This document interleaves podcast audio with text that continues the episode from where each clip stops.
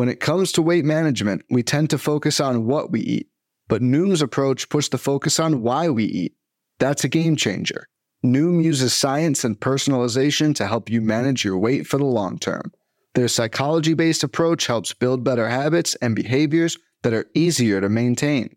The best part? You decide how Noom fits into your life, not the other way around. Sign up for your trial today at Noom.com.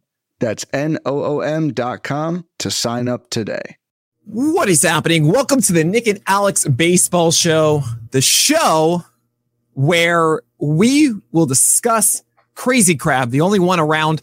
I'm Nick Pollock, and joined by the often interrupted Alex Fast. That's not true. I don't feel like I'm often interrupted. That would have been a perfect opportunity for you to interrupt me. I know. I was just thinking about doing it, but no, yesterday I was reflecting back on our On the Corner podcast, and boy, did I interrupt you a ton.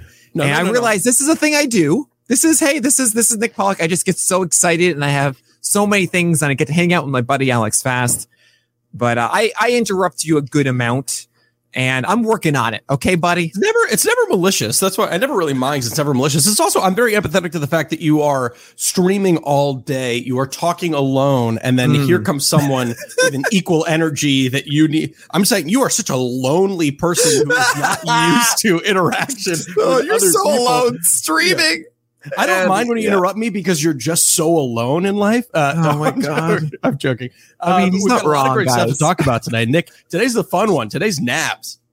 Yeah, it's Nabs, the fun podcast. The other one sucks. As always, rate and review us on iTunes at the Nick and Alex Baseball Show, as well as, of course, the Pitchless Fantasy Baseball mega feed.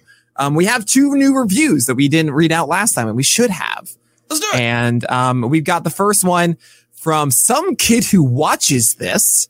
They say, great show. I don't normally do podcasts, but Nabs is super fun and insightful. 5 stars. Ah, thank you so much, some kid who watches this. Would you like to read the other one fast? I would. This is from XX Nuke Bombs XX, which is just, I mean, that's a COD nickname or a COD name if I've ever seen one. I'm ready to go to Call of Duty. Satellite. Call of Duty is COD, by the way, for anyone who isn't familiar.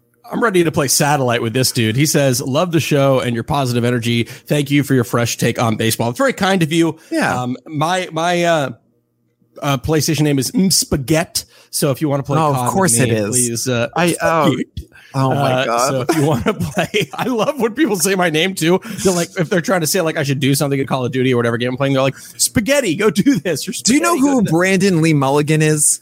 Yeah, he's a YouTube guy, right? Well, he's a college humor guy. He's in Dropout now. He is a brilliant man. He has a whole moment about that. All right, fine. I have such a crush on that man. He is so brilliant and hilarious. He does like D&D stuff, right? He does that too. Yeah. The best thing he does is with Game Changer and making noises. It's just, they're tasked to create noises, and it's the greatest thing in the world. All right, so. Not talking about that. This is a baseball show, Fast. Yeah, Daddy.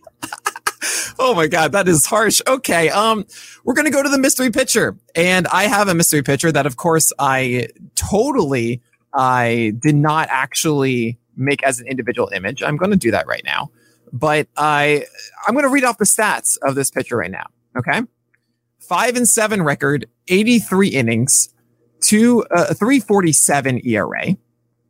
So already just kind of be like, this is kind of interesting. You got I'm messing this up. I want to get this on screen, and I'm not doing it well. Yeah, let's get it on screen. I know. Look at this wonderful screenshot I've got. Oh, wow. There you go. Yeah, it's paint, guys. Is that what this is? This is MS. I'm working under stress here. All right. 3.47 ERA, 122 whip, 20% K rate, 5.4% walk rate, 28% CSW, 93 mile per hour fastball, 13.6% swing strike rate, 33rd best in the majors, by the way, 24.5% hard contact rate, 40% ground ball rate, 132nd in majors. Fast. Who do you think this is? I mean, I gave like a really tough one because this feels like every normal, just regular old pitcher. I have a guess. I'll make it. Oh, really? Actually, I do have a guess. I didn't cheat, and I actually think I might be right. All right. So if you want to say it now, I'm not going to tell you if you're right or wrong. I'll guess now. Yeah. Who do you got? Later. I look at the good walk rate and I look at the good swinging strike and I see the mediocre everything else. And I think it's Dean Kramer. Okay. All right. I'm going to say, which may or may not fit the person that you just said, that this pitcher has been pitching much better as of late than they did earlier in the season. That fits my Kramer narrative. It might be. It might be. We'll get back to that later. Think about who that pitcher could be. 5-7 record, 83 innings this year. That's a fun one to me. But we got some things to talk about. And the first thing we got to mention is this. All of a sudden, the Los Angeles Angels, they might sell the team fast. Yeah, there was some, we usually kind of try and stay away from overall breaking news, but rarely do we get breaking news like a few hours before we record a podcast. And the Angels are, it looks pretty official. It's not like he's like, I'm shopping the team. He's considering it. You don't say that. You don't say that you're considering selling the team without selling the team. So I guess there are so many different, Jeff Passan tweeted about this and he kind of hit the nail on the head. There's so many different directions really that you could go in, right? The best case scenario is a guy comes in, he says, I'm sick of that team 30 miles away, getting all of the respect for LA. Yeah. We've got, two superstars. I'm going to invest all my money in it and make sure that we finally get them into a playoff contender. And then you got someone like Nick Pollock who just shows up and goes, I've got 5 buttons and a paperclip and they're going to give me the team. Well, you're probably still more analytically savvy than anyone else who might work for. No, that's joking. Not true. Absolutely not. It is. But that's the hope, though, right? Is that someone comes in, as you're mentioning, spends all this money and actually looks at their development process and their coaching, all of it. Because it's been a joke. I'm sorry, Angels fans, but it's been a thing of like, we don't trust the Angels to develop good pitching. We don't. And we don't want that to be the case. No, the other option, too, that we really don't want to be the case. Sure, I shouldn't speak. You might want it to be the case is they move, right? The other option is an owner comes in and he says, you know what? The Dodgers are never going to be beat in this market. We're sick and tired of trying to appeal to people coming to Disney. Like, we want this to be its own thing. We're moving. We're going to Portland. We're going to Tennessee. We're going to Las Vegas. Then Shohei Otani's gone, especially if they move further east, because he seems to have made it clear that he wants to be west. Right. God knows what happens with Mike Trout. So I don't know. There's a lot of different ways that this could go. I think you and I are both in agreement that the former is what we want to see. I mean, it is exciting in the sense of we've been kind of saying that the Angels are in this purgatory of we don't expect they need more homegrown talent because they spend a lot of money on these major players. Like, you want to talk stars and scrubs. That's what the Angels are right now. Mm-hmm. And you need to have something that actually pushes them back up. I mean, obviously you had Taylor Ward do some wonderful things and he got hurt and that damaged that. The pitching staff was actually really good at first and then it got worse. You just want some change to happen. And so it's good news in my view. Obviously it depends on the new owner. I mean, I don't want them to move inherently. I think LA can have 2 teams and be very successful there. Yeah. I mean, obviously, Montreal still deserves a team. Nashville would be cool, or Charleston or Charlotte, or whatever, that stuff. I know you mentioned Portland. Why not? Here you go, Portland. Here you go. That'd be nice. I think I'm with I guess I'm such a sucker for or I'm so anti-change that I would like to see them stick around. Oh, it's your old man, fun. Huh? No change for you. No change for me. It's more fun. Just call me Coinstar. Is that what? No. No, you accept all the change. That's true. But I turn it into something that's not change. You know what I mean? I want to, as Chat mentioned, I want Steve Cohen to come in and say the equivalent of, the Yankees aren't the only team in town. The Dodgers aren't the only team in town. We've got the foundations. The thing is, though, I wonder if any owner who's serious, who comes in and looks at that organization, if they feel like, oh, we do have talent. Maybe our farm system maybe is loaded enough that we could compete. Or if they're like, I've got Otani, I've got Trout, I can turn this organization around right now. Right. Like even with Trout's injury that he's going to be dealing with, there's a chance that if this happened immediately in the offseason, he could say both of these guys are gone and I'm getting Juan Soto like returns 2 times over. Sure. And then we'll be competitive in 2 or 3 years. That would be kind of fun. That would be kind of fun. Maybe. I mean, look, I think ultimately what we care about most. I'm sorry, Angels fans. We don't care about you. We care about Otani and we care about Trout. No, that's not true. We want them to be successful. We need Trout in the playoffs. We need Otani in the playoffs. If that means them getting dealt to teams that are actually in the playoffs and competing like that, then great. If it means that the owner comes in and invests in the team, look, I've kind of said, we saw in April and May that the Angels can be a winning team. It's not out of the question. It's just, all right, you spent a lot of money on Rendon. You spent a lot of money on Pujols. You spent a lot of money on Trout. And you spent a lot of money on Otani, right? There's a lot of money that's already eaten up. Mm-hmm. So it's hard to go after it. And as Yancey says, it's Otani, Trout, and Rengifo. You can't name a better top three. You can't. That's true. Thank you, Yancey Eden. Wonderful guest here in the Twitch chat. But so that's all we want. We just want the Angels to do well. Look, change is good here. It can't be the status quo. And it sounds like that's not what it's going to be. Yeah. And now this is all to say we're pulling a John Oliver moment right now. Mm-hmm. Because if you go to the link below, there's the GoFundMe for Nick Pollock and Alex Fast to become the new owners of the Los Angeles Angels. Yeah, exactly. I love that, too. It's like, we've actually been showing you a photo of the Dodgers all along. You just didn't realize it because no one knows who the Angels are. We need an angel investor is what we're saying. Oh, very lovely. I do feel for Angels fans. I sympathize with them a bunch. It must be incredibly frustrating. So I hope they get what they want, which is an owner who's going to spend and get them a team and get them into the playoffs so we can finally stop talking about not actually seeing Trout and Shohei Otani in the playoffs. Right. Before we move on, we are going to move on. And this sounds facetious, but I do want to have a quick moment of silence for Walker Buehler's elbow. So we could do that real quick. Great. Thank you very much. Getting his second Tommy John surgery, likely not going to pitch until 2024. Just stinks. It just stinks. I mean, yeah, it's terrible. You know what my thought goes to right after? I have the moment of, all right, yep, I wish we had more Walker Buehler.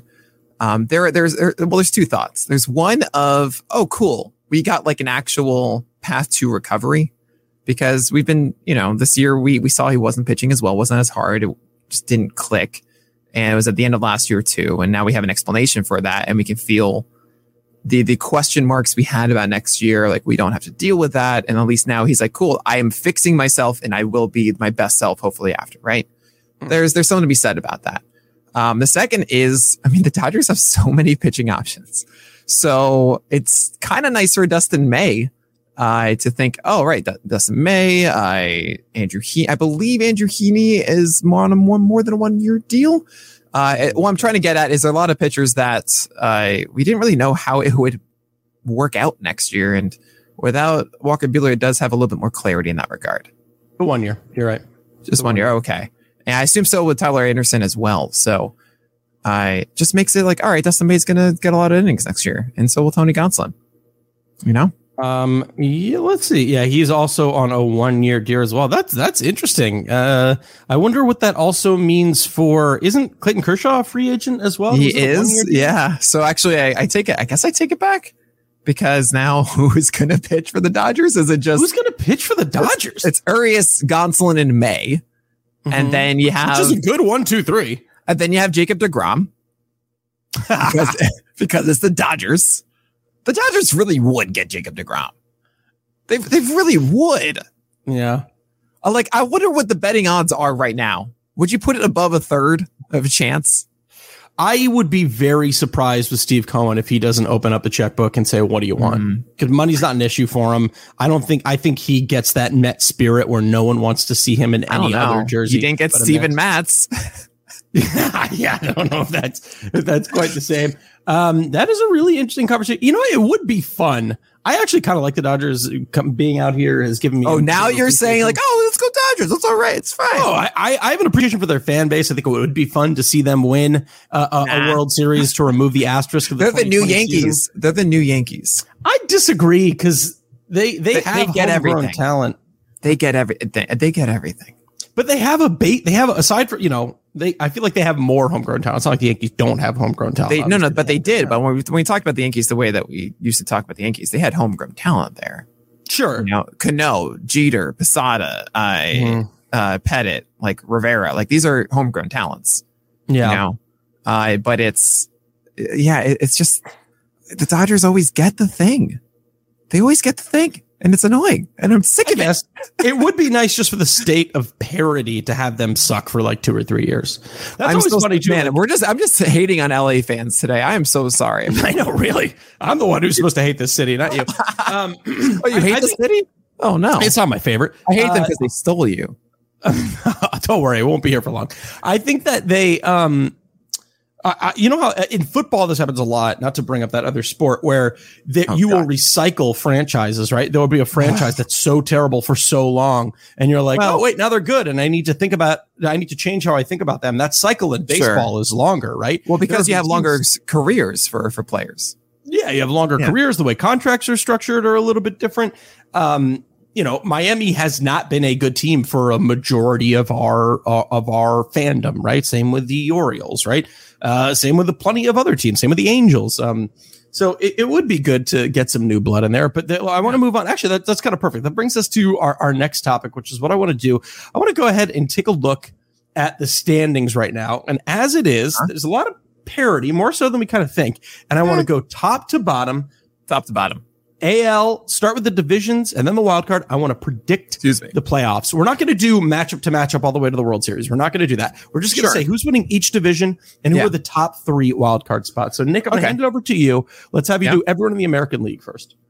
Okay, so I think winning the AL East are the Baltimore Orioles, who are only 11 games back. No, it's going to be the Yankees. We all know it's going to be the Yankees. I mean, come on. I wish. God, it'd be so much fun just for you if the Orioles make it to the playoffs and then get swept. And then AL Central, it should be the Twins. This is a tough one. Yeah, that's the hard one. And then I want to hear your thoughts. We'll go more into that. And AL West, we all know it's the Astros. Mm-hmm. So, I mean, are you saying it's not the Yankees in the AL East? Yeah, I'll do my AL ones and then we'll get to the wild card. Yeah, I think that the Yankees are obviously on a very, very bad run. I think Jay Jaffe wrote an article on Fangraphs today saying that they're under 500 for the past 6 weeks, which is, and the standings don't show that because of how insane their first half was. Because they're still 8 games up despite being that. Yeah, I don't think any team will get within 3 or 4 games of them. That would be a surprise to me. I think it's definitely theirs to win. I don't know. I don't think the Guardians, despite being the best team in the AL since the All-Star break, I don't know. I just look at that rotation and I wonder if that's sustainable through the rest of the year. I wonder if it's sustainable not pitching against the Tigers so often. Yeah. I just don't. I don't know. So then it really comes down to, I think, this kind of war of attrition between the Twins and the White Sox, right? Like, Twins really getting hurt with Gray and Molly. Although Gray just pitched, right? He's back. Gray pitched. Sonny Gray pitched yesterday against the Rangers, did well. Yeah. So Molly there, but then, you know, they just called up Aaron Sanchez to fill in there against the Astros. Man, do you remember his last start? I mean, it was against the Tigers, I believe, but I think was it 4? He had like 8 strikeouts. Aaron Sanchez. He's always been intriguing. His curveball was great. It was what? Okay, it was the Tigers. Always been intriguing. Against the Astros, but I'm very curious to see how that goes just because it's Aaron Sanchez, you know? I'm gonna go ahead and say the White Sox. I know that they've been obviously nowhere near what they should be, and I know that every 2 strike count seems to be like an intentional walk for them nowadays on the pitching side. But I don't know. I just still look at that. Top to bottom, I think their bullpen is better than the Twins, obviously, because that bullpen is just known to melt down. So, and they're only 3 games out. I think they're going to be able to do it. In the West, yeah, there's no question it's the Astros. So then let's move to the wild card. Who are your 3 wild card spots? Well, you know, before we move on, I feel like we need a proper reaction to what you just suggested. And I think this suits it well. There you go. Just Tony Russo being like, am I in the dugout right now? Was that right? Where am I? God. Yeah. All right. Look, about the AL Central, just for a moment here, the strength of schedule for the White Sox is 475. Guardians is 496. And then the Twins is 503 the rest of the way. The White Sox should do this. Their offense is not as bad as it is now. Now, Tim Anderson, I believe, is hurt right now. They've certainly gone through their injuries. Lance Lynn is getting better. I think Lucas Giolito at some point before the end of the season does figure it out. It could be tonight against your Orioles. You have Dylan Cease still doing well. The slider has been worse, but it still should be really good the rest of the way. Michael Kopech is not good right now, and I don't know how much he even pitches the rest of the way. And you see a team that I think was one piece from actually taking away the AL Central. If Dallas Keuchel wasn't so Dallas Keuchel, if they actually did get just anyone, Martin Perez at the deadline, you know, Johnny Cueto cannot put this team on his back. All right. That Cueto magic can only last so long. I think the stat I put out was across his last 6 starts, he has an IPS of over 7. That is innings per start of over 7, a 2.22 ERA, and a sub 9% strikeout rate. Sub 9%. His teammate Dylan Cease has over 3 times the strikeout rate in that time. And he has a 2.22 ERA. It's blowing my mind. So we'll see with the White Sox. I think they should do this. The Twins, without Molly, they're really hurting. They just lost Buxton. I don't think they actually... I mean, I said that it should be the Twins. They have a tough road ahead. And then, yeah, the Guardians. I mean, Tristan McKenzie just 14 strikeouts the other night. You know, Jose Ramirez is phenomenal. So is Jimenez as well. You know, I'm changing my pick. I'm going Guardians. I just not the Twins. Just not the twins. Okay. All right. Well, what about the Whites? What about the wild card? Excuse me. As much as I want the Twins to get rid of their playoff curse, because we all need that to end. Yeah, they haven't won a game in 17 straight or something. It's so bad. It's sad. Yeah. It's horrible. Okay, wild card. I'm sorry. Yeah. Long tangent. It should all the AL East teams. I mean, maybe the Mariners too should. Okay, it's your Orioles and your Mariners. Who are you going to take fast? I think it's what it will be right now. I think it'll be Tampa Bay, Toronto, and Seattle. Yeah, I mean it should be. But then again, the Orioles are 3 games back behind the Rays right now. Yeah, that's amazing. That is kind of crazy. Yeah, the 2.5 from the Mariners. 2.5 from the Mariners. It is kind of crazy that the top 3 spots all have the same record. They're all 66 and 55, except for the Mariners who are 66 and 56. They're all within a half game of one another.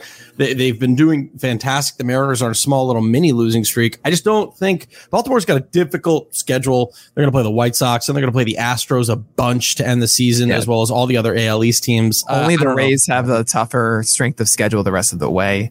In the AL, I think actually in the majors.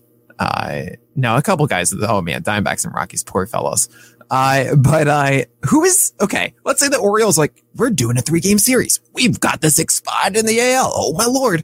Who are you throwing out there? Game 1, game 2, game 3. Yeah, I mean, seriously, it is. It's it's Jordan Lyles. Is he SP1? I don't know. Yeah, Jordan Lyles, Dean Kramer, both, and Dean Kramer. That's your 1, 2, 3. No Spencer Watkins in there. No Spencer Watkins. Tyler Wells would theoretically be back. Maybe if DL Hall really figured out his command. They're setting him up as a reliever for the rest of the year. That's the plan. No, he's down. He's down right now. Yeah, so but they're planning for him to be a reliever in September and then stretched out in the spring. I feel like the original plan was to keep him up to be a reliever. So I don't. Maybe they're still going to stick with that. Yeah. When they call him back up, but he's your wild card for the wild card. Things would be different if we were in the wild card. Maybe they would change their tune. Maybe not. I played this tune all year. I don't think that they're a playoff team. I'm just overjoyed that we're even having this conversation. I know, isn't it fun? I'm so happy. I apologized in a month ago. I apologized before the whole thing.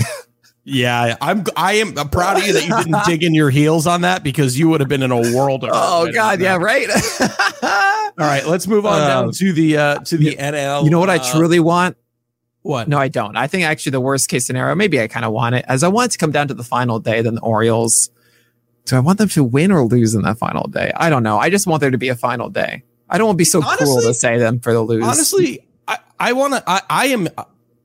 Let's say it miraculously came down to a Seattle-Baltimore. Obviously, I'd want Baltimore to win, but I would not be as upset if Seattle got that spot. Like, I would be very, very happy. Oh, okay. It's the same thing. I talked to former Pitcher List employee Mike Lahedo about this just recently. I don't really care if Adley finishes second in Rookie of the Year because it's all about getting those extra draft picks, right? And the service time stuff. It's if he doesn't finish top two, then I'll be pretty upset. Oh, I see. I see what you're saying. He falls off. Yeah, you know, but just I know. He's Rookie of the Year. What does it get me? Okay. Fast. Okay, hold on. First of all, that's very nice of you to say all those things. Mm-hmm. But yeah, we all know how you actually feel about it. And we all just want the Blue Jays or the Rays not to make the playoffs and the Orioles and the Mariners to make it. And that's cool. That's really cool. That's true. If I had my choice, it would be the Blue Jays, the Mariners, and the Orioles.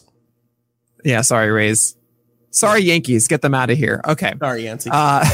No, they just get the Yanks out of the AL East. Let's go to the NL. But before we do, we're going to take a quick break. And we're back. Okay. So as we yell at people who don't listen to voicemails, that's the kind of thing you get if you watch this live.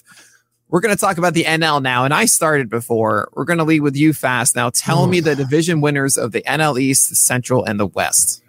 I mean, the only divisional race that we kind of care about is the NL East, right? I mean, like, sorry to the Central, but that's kind of like, I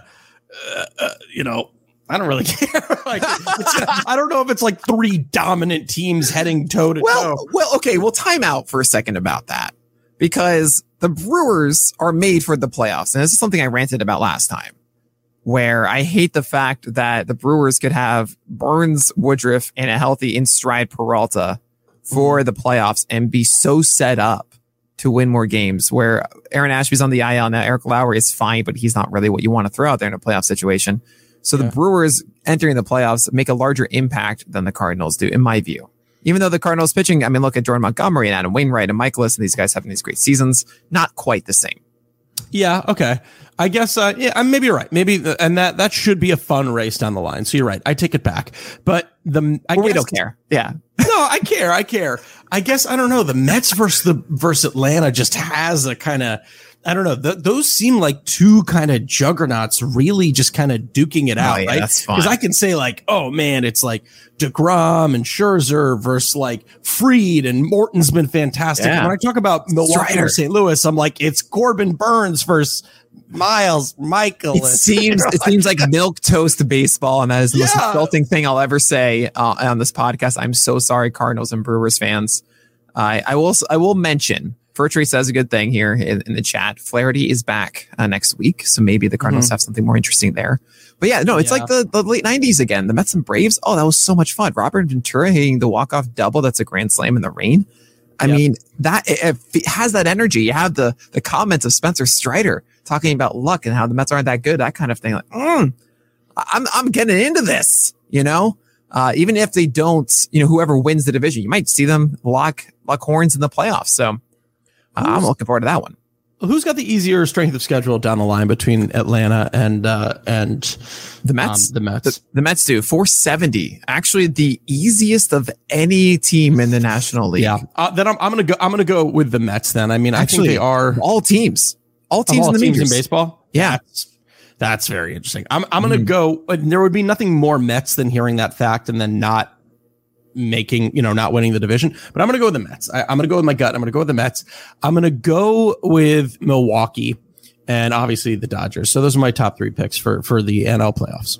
Sure. And I could be making a grave mistake right now. And I don't mean like a Kendall Graveman mistake. I actually believe I'm reading strength of schedule, not as remaining, just how it has been this year. And the Mets have had the easiest one this year. Nick.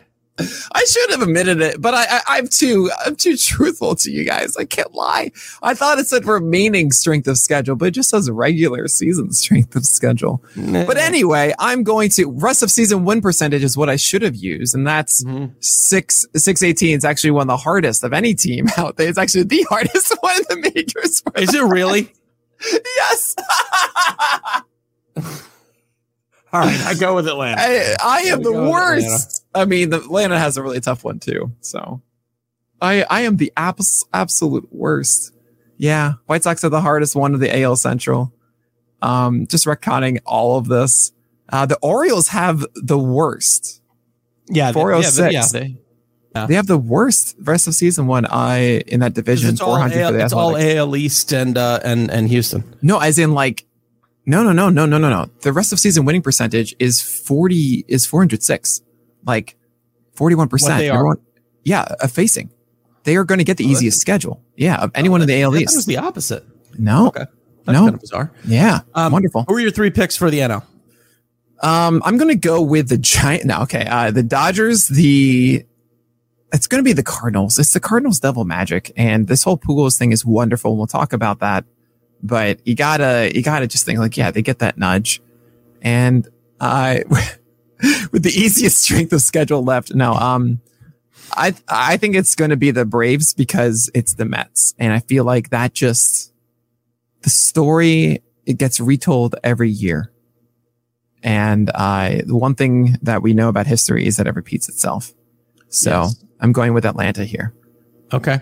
So Atlanta, and then here we'll move into the wild card. Then, not as interesting a wild card race as after Milwaukee, who's 1.5 games back into the playoffs right now.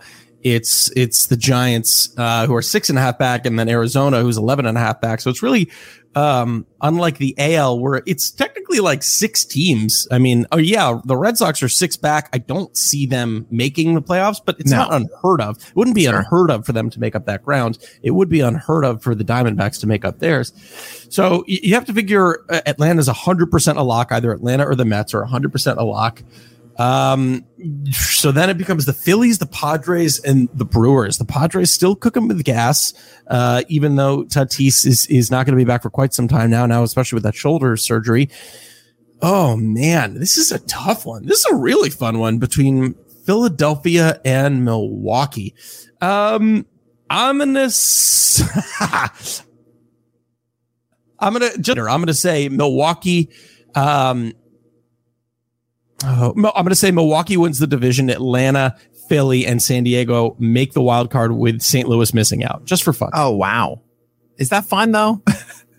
Well, I'm going to contradict myself later, but that's what I'm going with. Cool. All right. So the Giants we're not going to give credence to. Okay. I feel like the Phils, between the Phils and the Padres, whoever wins that division, the Brewers or the Cardinals, the other one will make the playoffs. That's what I think. Okay. So it's between the Phils and the Padres for me.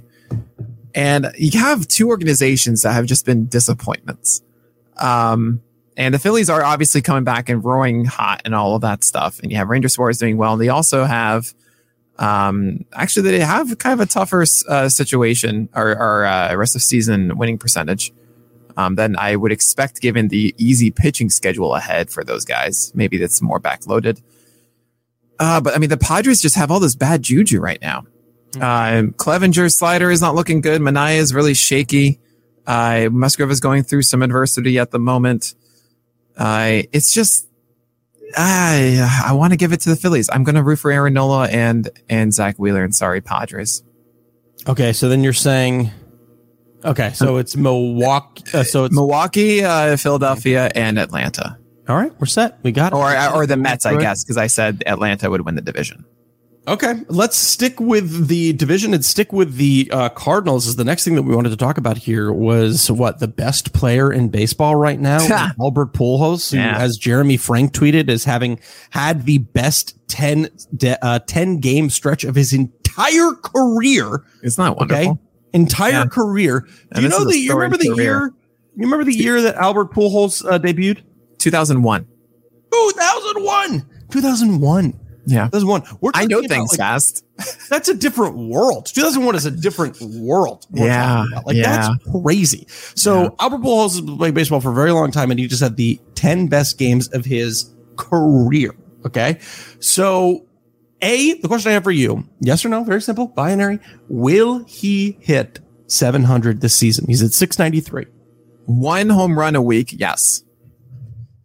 Not bad. That's a good way to put it. Yeah. One homer in a week, he can do it. He's got also, like, there's something to be said about momentum and confidence, and he's in it now. There's a lot to. I don't think Pujols is someone that is going to get to 698 and just not hit a home run for 3 weeks or something like that. You know, he's going to do it. He's the machine. I don't believe really in many conspiracy theories, but I saw a comedian who was like, you have to believe in at least one. And the one that I believe in is that Buck Showalter purposefully brought in a terrible reliever to face Derek Jeter in his final home game. Oh, yes. Yes. I'm with you. I believe it's a hit. That was such a meaty pitch. And that shit was ridiculous. It was like, all right, we're not making the playoffs. Let's make history here. Who cares?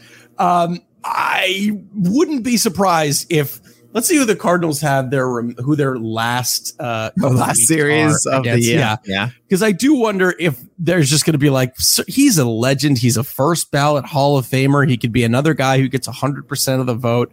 Just serve him meatballs and let. So it's Pittsburgh. History. It's Pittsburgh for six games in a row. Games in a row.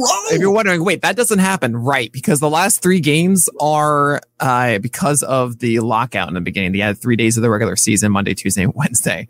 So, yeah, he's going to get six straight games against Pittsburgh. I mean, there's your story right there. Are the Cardinals going to make the playoffs? Yes, they have six games in a row against the Pirates to end the year. Wow. So they're going to, before that, it's Milwaukee. So that's clearly not going to happen. They're going to have a stake. That could theoretically be a big factor in determining the division. So Fast, you want to visit in October, and then we can go get tickets to PNC Park for those last three games? If he's far away, those are going to sell out, man.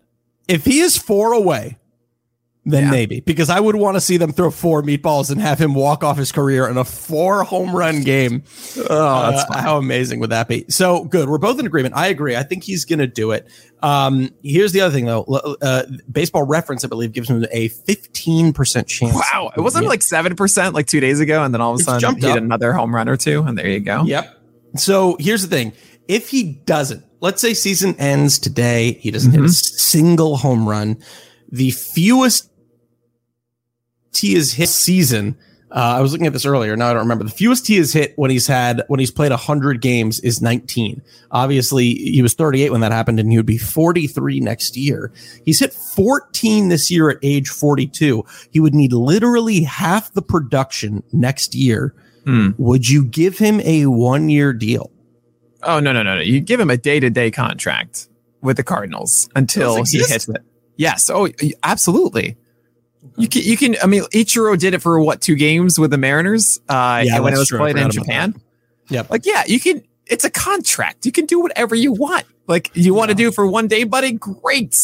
Will Ferrell, you want to play every minor league game or spring training game for every team? Whatever. Yeah. Okay. Would the Cardinals do it, though? Would the Cardinals do it, or would ideally it's the Rockies, right? Don't make the man end his stuff and do it. Like, come on. St. Louis, do you know how many tickets they'll sell and how much hype they'll be? I feel bad for the guy on the roster that doesn't make the team in that time. But you don't need all the relievers. Just whatever one of them. Come on back, buddy. You're just a reliever. Go back to the pen. Go back to the bus. Sorry, I don't know why I'm hating on relievers. So I'm hating everybody today. I'm so sorry. But yeah, you do 1-year deal or 1 day deal until it happens. Or you do the 1-year deal and then he retires when it happens, Okay. So the other I'm with you. I think, sure, you might lose a few games, but you want to watch history, because could he be the last 700 home run hitter that we see? No. The current leaderboard right behind him is Miggy at 506. So there's no way he hits 700. The youngest person on this list is Trout at 30 with 334. No, he's not going to do it. Too many injuries. I mean, exactly. It's like Juan Soto is the current example, but considering how much the game has moved toward home runs, it makes me feel that there will be someone young enough that comes in and is able to play for 20 seasons and does it. Yeah. I mean, that's still an average over 30 home runs per season for 20 seasons, but still, I think we'll see it. And that is truly unbelievable. Yeah, Soto is the youngest person on this list, I believe. Is there another 23-year-old? Let's see. No, I don't believe so. Yeah. Yeah, I'm sorry. Is there another 23-year-old? There's a lot of 23-year-olds. No, he's the only person in the world who is 23 years old. It's unbelievable. It's a weird thing. They just stopped having children for an entire year. Just stopped having children that year. It's crazy. They said Soto's the one. He's the choice. All right. He is the Juan Soto. Okay. You think then the answer is yes. We will see 700 again, and Juan Soto could do that. Yeah. I think no. I think he's going to be the last one. I think he's going to be the last one. All right, we want to move on to the next conversation, Nick. I don't know if you can get this graphic up there for the people. Oh, of course I can. But it's a very interesting graphic that was put out today. I think on the MLB network, correct? And it showed the impact that the pitch clock is currently having in the minor league baseball season right now. So the average time has dropped significantly, like a half an hour, right? So the thing that I was concerned about, because I was kind of on the fence about the pitch clock, is the offense going to change? And you look at these numbers. Obviously, I don't know why MLB Network is putting average on here, but okay. You're looking at the runs per game, very much the same. You're looking at the average, very much the same. Strikeout rate, pretty much the same. Walk percentage, hit by pitch percentage. This, first of all, kudos to them. I think this is how you should do it. Introduce it in the minor league, see how it feels. Oh, yeah. Also get the next generation of players who this would theoretically impact in a large way, familiar with it. I don't know, man. I think, do it, start it, debut it in spring training next year. Let the pitchers get a feel for it. I mean, you're going to have to be in probably a little bit better physical shape because you can't really be taking the time that you need. But I think this is kind of what people want, and I'm kind of for it. I mean, okay. So on one side, yes, I am for shortening the games in this way, make it quicker, make it faster. We all have the Pedro Baez nightmare still. Now, at the same time, there is something to be said about the rest given to pitchers in between pitches to ensure health, to make sure they're not overhurting their arms. That is the biggest contention I've seen against it that I do have some worry about. I do wonder if pitchers will be more fatigued because of this, and they won't get those breathers that they often need in stressful situations. Now, correct me if I'm wrong, Fast.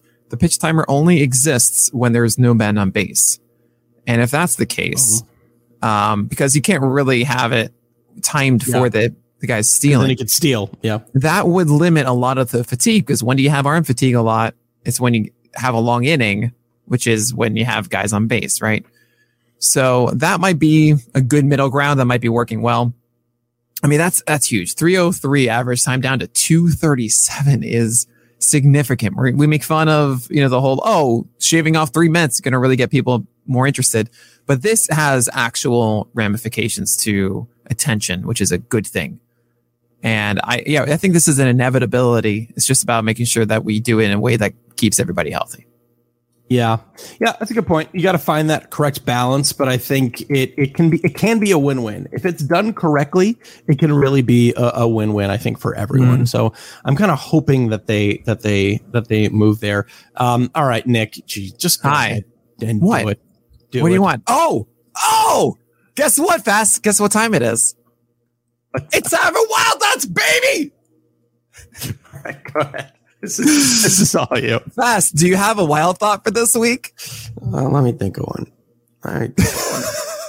Let me think of one. You had a good one last week. The amount of pain that you go through for this. I have a wild thought that actually goes into the whole discussion we're having before about anyone hitting 700 again.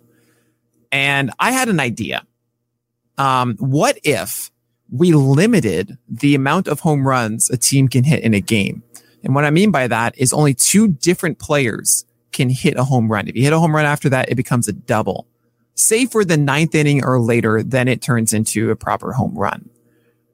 So, for example, if Aaron Judge is up there, you don't want to rid the fans of an Aaron Judge home run. He has the first one. He can hit four if he wants.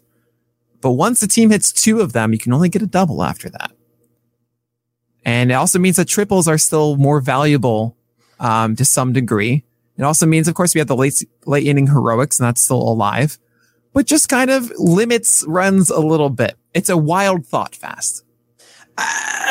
You take away the beauty of the cycle. You know what I mean? Well, no, just hit the first home run. the first home run. Yeah. Or maybe you want to add that addendum. If you've hit a single, double, and a triple already, then it can count as a home run. I think this is a terrible thought. Yeah, well, they all are. It's wild thoughts, baby. No, you've had some. Yeah, really fair enough. I think frequently about the one you had last week about, like, you know, removing some of those days off so we can see some of those number fours and number fives. And I feel very strong about that one. Yeah, that's a good one. I think this kind of makes sense. My ambivalence towards wild thoughts really makes sense with my old man mentality about being against change. Right? Yeah, man. You know what I mean? It's unbelievable. You're 34, Fast. You are literally 3 weeks older than me. That's it. And what do you mean? And I should like change as a result? And like the fact that we are so different on change.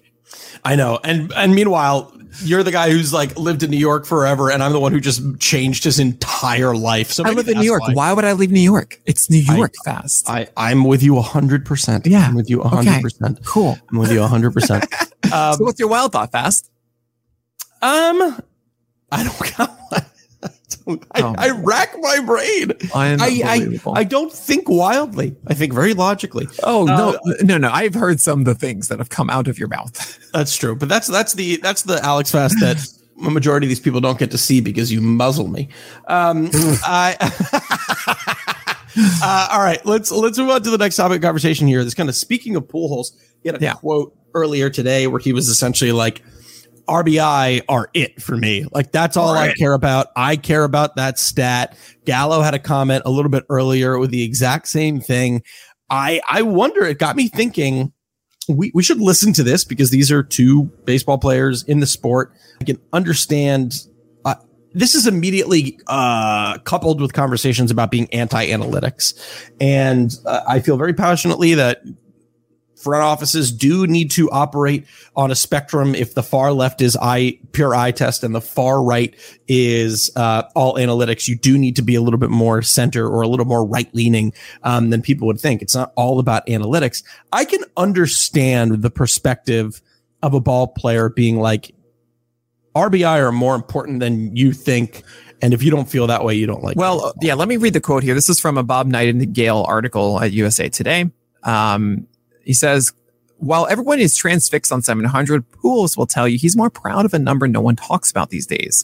He has 2,187 career RBI. The only men in history with more RBI are Aaron, 2,297, and Ruth, 2,214.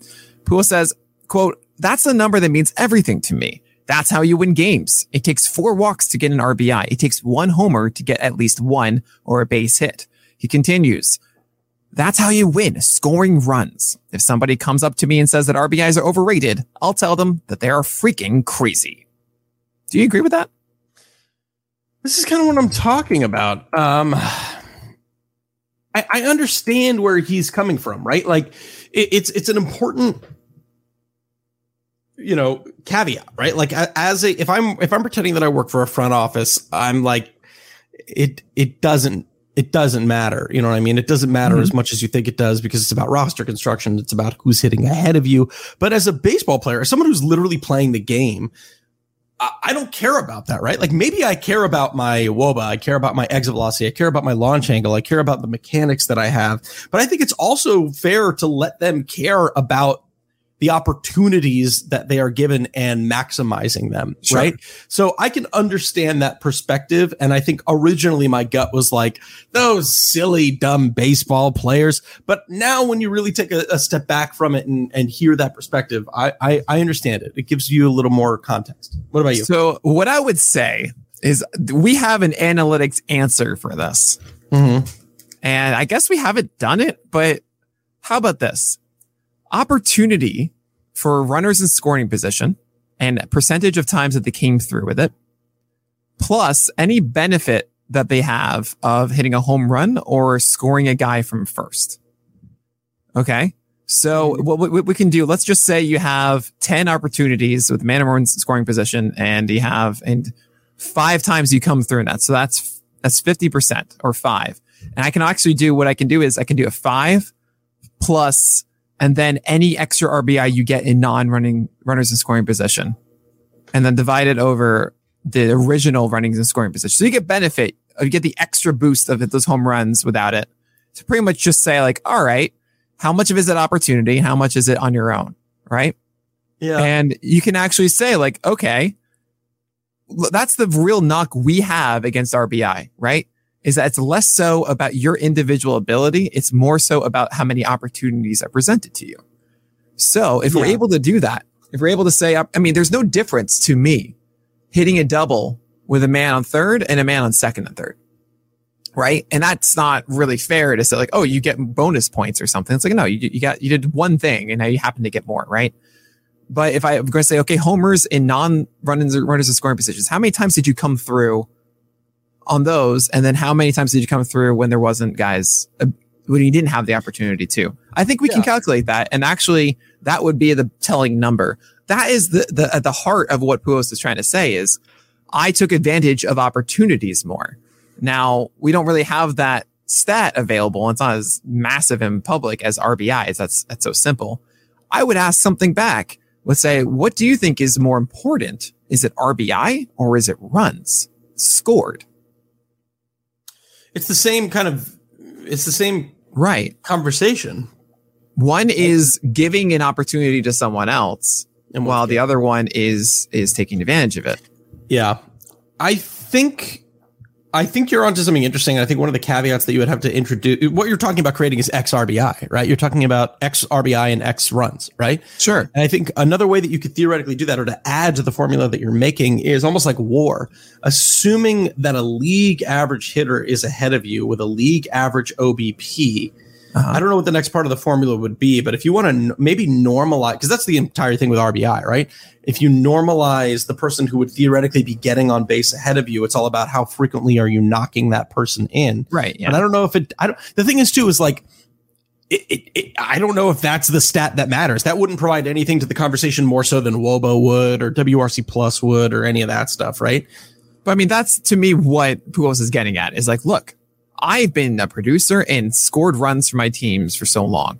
Yeah. There's something also to be said about if I'm making mine a rate stat to say like, how often do you execute that?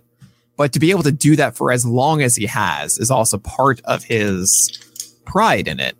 You know, it's not just that he was successful at it. He's done it so much that he has the third most RBI of any player in baseball. Yeah. Right? It should be no surprise that the other two home run hitters also have it. But that's something to be, you know, it's Aaron, Ruth, and Bonds are essentially the only other ones, and Bonds isn't here, but I wonder why. Maybe it's just good to hit home runs. Maybe. But right, it's an interesting idea. And he's not necessarily wrong. It is a showcase of consistency and production for a team. But yeah, I do feel that we have better ways of expressing that. Totally. All right. We got three final things to do before we wrap up, and we got 6 minutes to do them. So real quick, Nick, let's pull up our images of the week here. All right, so you're first here. I got you. I'll start with mine. This is an image that I took from a GIF. This is a really lovely moment where Ronald Acuna Jr. standing inside of the batter's box. You've got this young fan inside of Pittsburgh waving at him, and Acuna just does the simplest gesture. He looks up and he waves back at him, and the kid flips out after this. I mean, he is so excited, and why wouldn't he be, right? He's in these amazing seats. He's looking at his hero. He waves to him, or maybe it's not his hero. He looks like he's in Pirates gear, but he's obviously someone that he knows, and that's going to stick with that kid forever. You're talking about growing the game. You know, not only does that impact that kid, I guarantee you other kids around the world see that and think, man, I could go to a baseball game and one day one of my heroes could wave to me too. I think that plus all the stuff that's happening with the Little League World Series has me thinking a lot about what the future looks like for baseball. And it was cool to see. What about you, Nick? Actually, skip yours, because yours is an abomination in the eyes of God. Well, I'm going to talk about it. I wanted to talk about that. Very quickly. Can we just make it so that kids get the front row of every game? That'd be cool. Yeah. All right, all those damn rich little kids with all the milk money. Yeah, can we just make it so that, hey, kid, you're coming to the stadium? We just give away tickets to some kids going in there. That's my wild thought. Make every young kid dress up like Marlins man, but give them the front row. Just make every stadium have like 100 tickets that they give out just to kids every day. And it's just the front row is always that. And how do you want to get youths in the game? There you go. Done. There's my wild thought. The Orioles did this a couple weeks ago. It's not very too wild. If there's a rain delay, all of your seating goes away, and you could get whatever seat you want in the stadium. Orioles did this. It's a bum rush. It's not a bum rush, but here's the thing: because you only have like 20 people in the stands, it's an Orioles game. If you have, very funny. If you have a ticket, like that's a front row seat, that's obviously honored, but everyone gets to come down and fill the lower bowl. It doesn't, there's no point in going back to the nosebleeds if it's a 30-minute rain delay. It's just not. Oh, I hate it. So, how can we not discuss this very quickly? It's making the rounds. A Yankee fan poked a hole through a hot dog and then put his hot dog in his beer and is using the hot dog as a straw.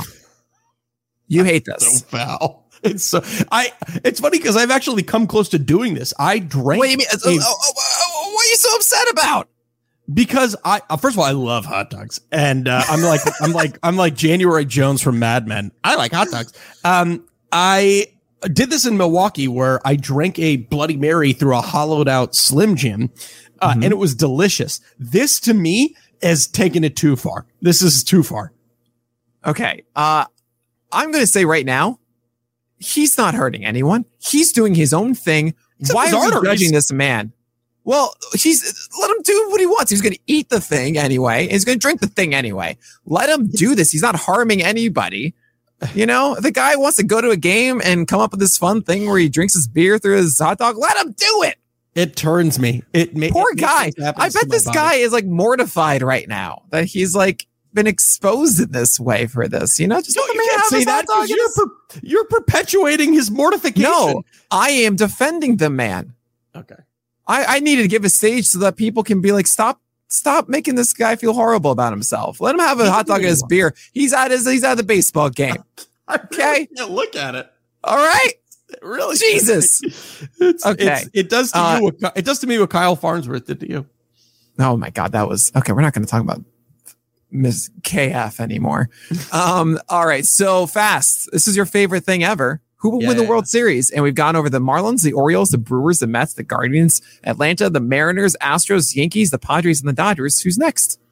This is why I said what I said earlier about the Cardinals making the playoffs, because I wanted to directly contradict myself at the end of the podcast by saying the team that's most likely to win the World Series is indeed the St. Louis Cardinals. Do you know which team leads baseball in every pertinent offensive category since the All-Star break? Oh, yeah. Well, that is the Cardinals. They've been super hot. It's the Cardinals. I'm not talking just about average and OBP. I'm talking average, OBP, slugging, WOBA, and WRC+. You have a guy who's probably going to win the MVP in the NL in Paul Goldschmidt, or will definitely be in the conversation, followed by Nolan Arenado. Obviously, the boost that Albert Pujols has given. This is insane. I want to read Albert Pujols' slash line in the last 60 plate appearances. Okay, so he's only played in 19 games. This is just out of like 27 possible games since the All-Star break. This is his slash line in this time.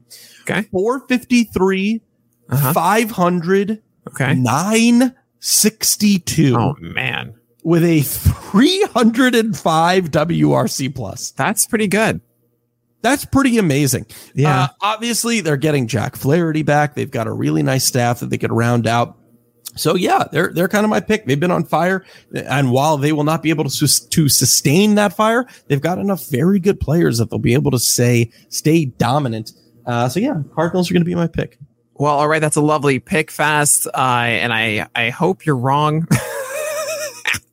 Sorry, I'm hating on everyone today. And by the way, the mystery pitcher this week, Fast, you were incorrect. NL Central. Eric Lauer? Nope. No, he said Chicago Cubs. Chicago, Justin Steele. No. Oh, I don't know. It is Drew Smyly. He's thrown 83 innings. That's kind of crazy. 83 innings, 93 mile per hour fastball, but 33rd best swing strike rate, 13.6%. Expect that carry to continue rising as he's had been super hot as of late. But all right, that is going to do it for this episode of the Nick and Alex Baseball Show. We can't thank all of you enough for rating and reviewing us on iTunes, hanging out with us in chat at twitch.tv/pitcherless every week. And of course, just hanging out and, talking baseball with us. So my name is Nick Pollock. And I am Alex Fast, and we'll talk to you guys next week.